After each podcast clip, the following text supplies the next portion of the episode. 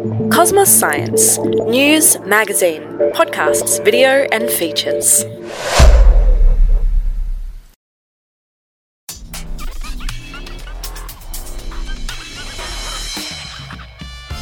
The first thing I learnt to cook was scrambled eggs. At the time, I was immensely proud of myself. I followed my mum's instructions very carefully and produced what seemed a veritable culinary delicacy. Four years later, I realised the eggs I'd carefully been preparing were actually a dry, powdery, disgusting mess. That was after I tried my mate's mum's version. I don't know what I was thinking, or what was going wrong. Now I intend to fix my egg woes. My name is Lina Jones, and I'm a Year 12 student who likes science and yummy eggs. And this week on Podcast Next Gen, I'm inviting you to come along with me as we unscramble the science behind the best scrambled egg recipe ever. Did you know that scrambled eggs date back to the ancient Romans? Before that, in ancient Egyptian times, eggs were fried. Just as they were for the first egg eaters, the most important parts of an egg for us today are the yolk and the albumen, or in regular terms, the white, because these are the bits you eat. The albumen is largely water and contains more than 40 types of proteins. Although you might just think of a protein as what makes you buff, Proteins are biomolecules made from long folded chains of amino acid that protect and provide nutrients for the embryo. They're a bit like a double knot on your shoelaces, if that knot was nanoscale. The yolk is a bit more interesting. It contains more proteins than the white, along with minerals, vitamins, and fat. The fat is why egg yolks coagulate at a higher temperature than the white.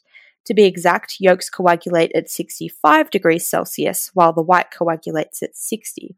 That's why it's so important to thoroughly mix, or as scientists like to call it, homogenize your whites and yolks before you scramble them, as this ensures the eggs cook evenly. Like many others, I suspect, I have often mixed eggs to the point where I thought they were fully combined, only to produce a multicolored spectacle in the pan. So, always mix them very thoroughly. Of course, it helps to use the correct utensil. But what is the correct utensil? Fork or whisk? Despite much contention, I can confidently say that neither is objectively better as it depends on what types of eggs you like. If you like fluffy rather than creamy eggs, use a whisk. The whisk wires allow more air bubbles to be incorporated into the eggs thanks to a protein in the white called ovomucin that makes it thick and gooey, clinging easily to each wire.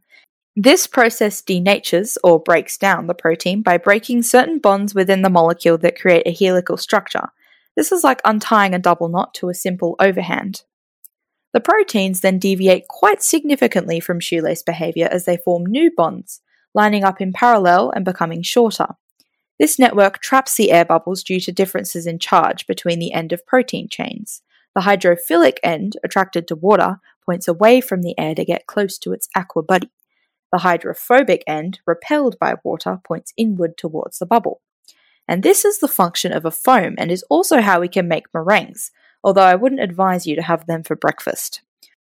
For our scrambled eggs, things you can add to make them fluffier include water and milk. This will help separate proteins and create steam pockets while the eggs cook, giving them a fluffier texture. However, diluting egg too much can destabilize the proteins, so this cooking process should be pursued with caution. If you like your eggs creamier, use a fork. You still homogenize the egg, so the proteins will still denature and realign in the same way as using a whisk, but forks won't incorporate as much air. Another tip add fat, say cream. Now, of course, adding cream will make it taste creamy, but adding fat also decreases the tendency for eggs to foam and pick up air, and it stabilizes the proteins. This is because the egg proteins prefer to sit on the fat water interface or boundary instead of the water air interface. Not only that, adding cream distributes heat more evenly during cooking and raises the coagulation temperature, which means the cooking process is more controlled and you'll get more tender eggs and less watery grossness. Easily the most vital moment for getting the perfect scrambled by science eggs is when the eggs hit the pan. This is another place where I sadly fell short. When you heat eggs, they undergo further protein denaturation called coagulation.